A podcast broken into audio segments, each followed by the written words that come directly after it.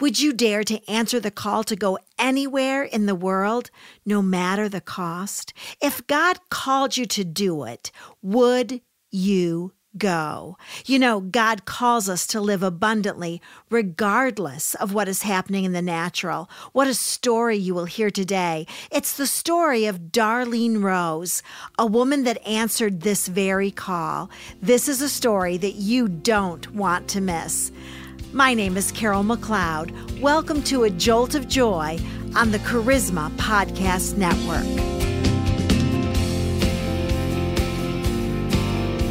No More Ordinary is a call to live extravagantly and abundantly, regardless of what you're going through in the natural.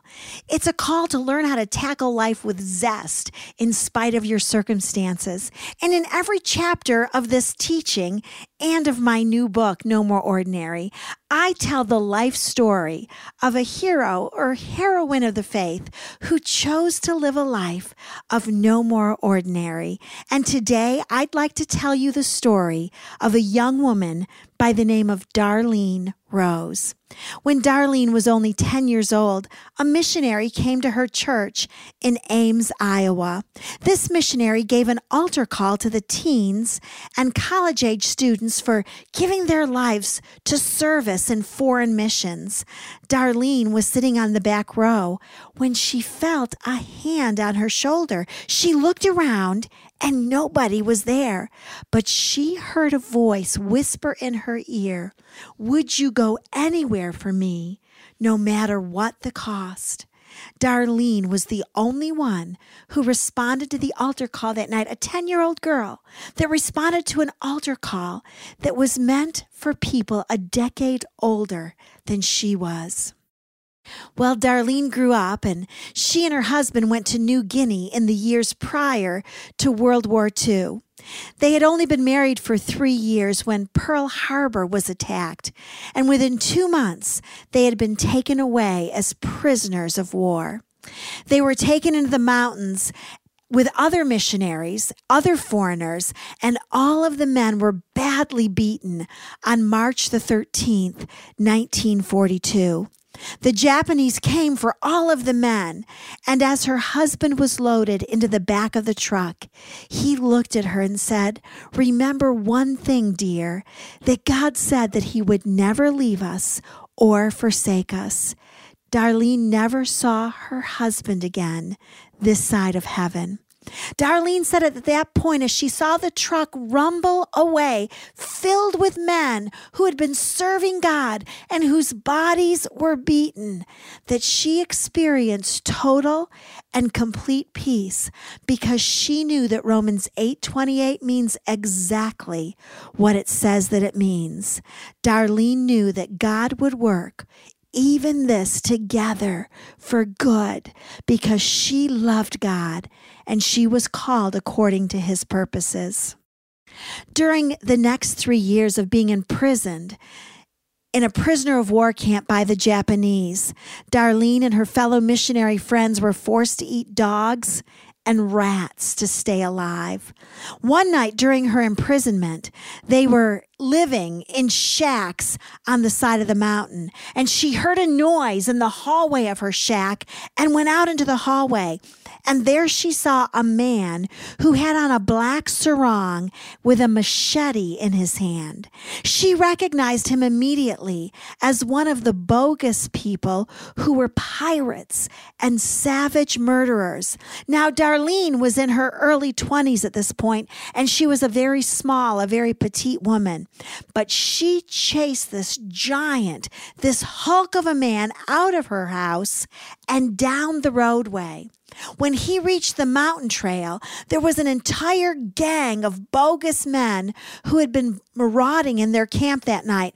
But when they saw her, they all ran down the mountain.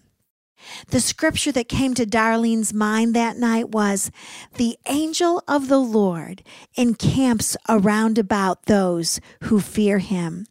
Night after night, the Bugis pirates came back, but they only stood outside the shack that Darlene was staying in and never entered it again. Years later, after the war, when Darlene returned to New Guinea as a missionary again, she met a young boy, a teenager, who had been part of that Bugis gang. He had now become a believer. He was a Christian. And when Darlene asked him why the Bugis pirates had never again attacked her shack or the group of homes in which she lived, he said, Well, we never came there because of all those people in white who stood on guard around your house night after night after night. Toward the end of World War II, the bombs started to fall nearly every night on the encampment where Darlene and her fellow missionaries were waiting out the war. Darlene and the other POWs would, would gather up the lifeless bodies each morning of people who had been injured and even murdered by the bomb fall every night, and they'd have to bury them at the dawn break. One night during a torrential downpour of bombs on their camp, Darlene had thrown herself into the ditch. She had one spot that she always went to. You know, we're creatures of habit, aren't we? Everyone had sort of claimed their own spot of protection.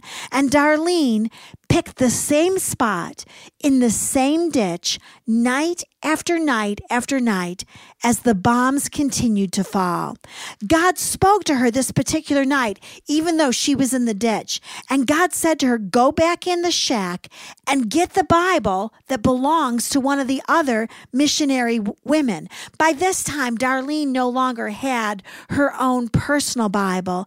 But you know what? It didn't really matter to her because as a little girl, she had memorized hundreds of verses of scriptures. She'd memorized whole books of the Bible in preparation for her life of serving God. So when her captors had taken her Bible, it didn't really matter that much because she had God's word hidden in her heart. And so the Holy Spirit spoke to Darlene in the middle of the bombing raid to go back into the barracks and get the Bible that belonged to her fellow companion, who was also a missionary. Darlene knew the voice of God, and she didn't question the Lord. She didn't say, But Lord, the bombs are falling. She didn't say, But Lord, it's not safe. No, she knew the voice of the Lord and she obeyed him immediately. Darlene ran into the home, picked up the Bible, and when she came back outside, the raid was over. It was safe at that moment in time to go back into the shack of the barracks. Darlene took the time to help others go back into the barracks because by this time in the war, Everyone was weary. Everyone was in a weakened condition from malnutrition. They didn't have enough to eat. And so they all relied on one another. They helped one another. They leaned on one another. And Darlene helped all her friends back into the shack that night. The next morning, Darlene saw a certain woman sleeping on the floor rather than on her mattress. They all had worn, ragged mattresses, but it was better than sleeping on the floor. And Darlene said to her, Where's your mattress? Why aren't you sleeping on your mattress? Well, this woman who was sleeping on the floor, told Darlene that she had tried to save her mattress the night before, and so she had thrown it over the spot in the ditch where Darlene always went for protection. And when the woman had gone back to get her mattress, it had taken a direct hit by a bomb and it had been destroyed. Darlene realized in that moment that by obeying the voice of God, she had saved her life because she had heard God's voice and said, Yes, sir, and gone back in the barracks to get a Bible that didn't even belong to her. She had saved her own life. Darlene was 26 years old when the war was over. The soldiers came, the American soldiers came and rescued her and her fellow missionaries. Darlene actually left this section of the world on the last boat out. As Darlene left, she thought to herself, I will never come back here again. I'm going home to America where it's safe and where my family loves me. But as her ship pulled away from the shore, she heard the natives, whom she and her husband had led to the Lord, singing, God be with you till we meet again. In that moment, Darlene knew that she would come back, and she cried with tears running down her cheeks, As soon as I can, I will, I will come back to you again. Darlene Rose spent 40 more years in the jungles of this nation.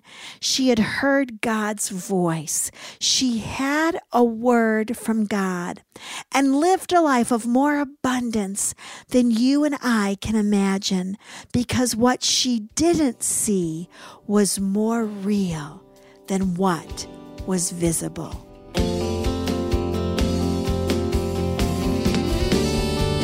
Thank you for joining me today on A Jolt of Joy.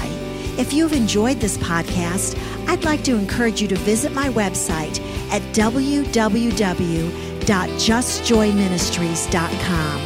It is my passion to help people live an abundant life through the power and principles found only in the Word of God. You can contact me at carol at justjoyministries.com. And as always, know that I am praying for you today.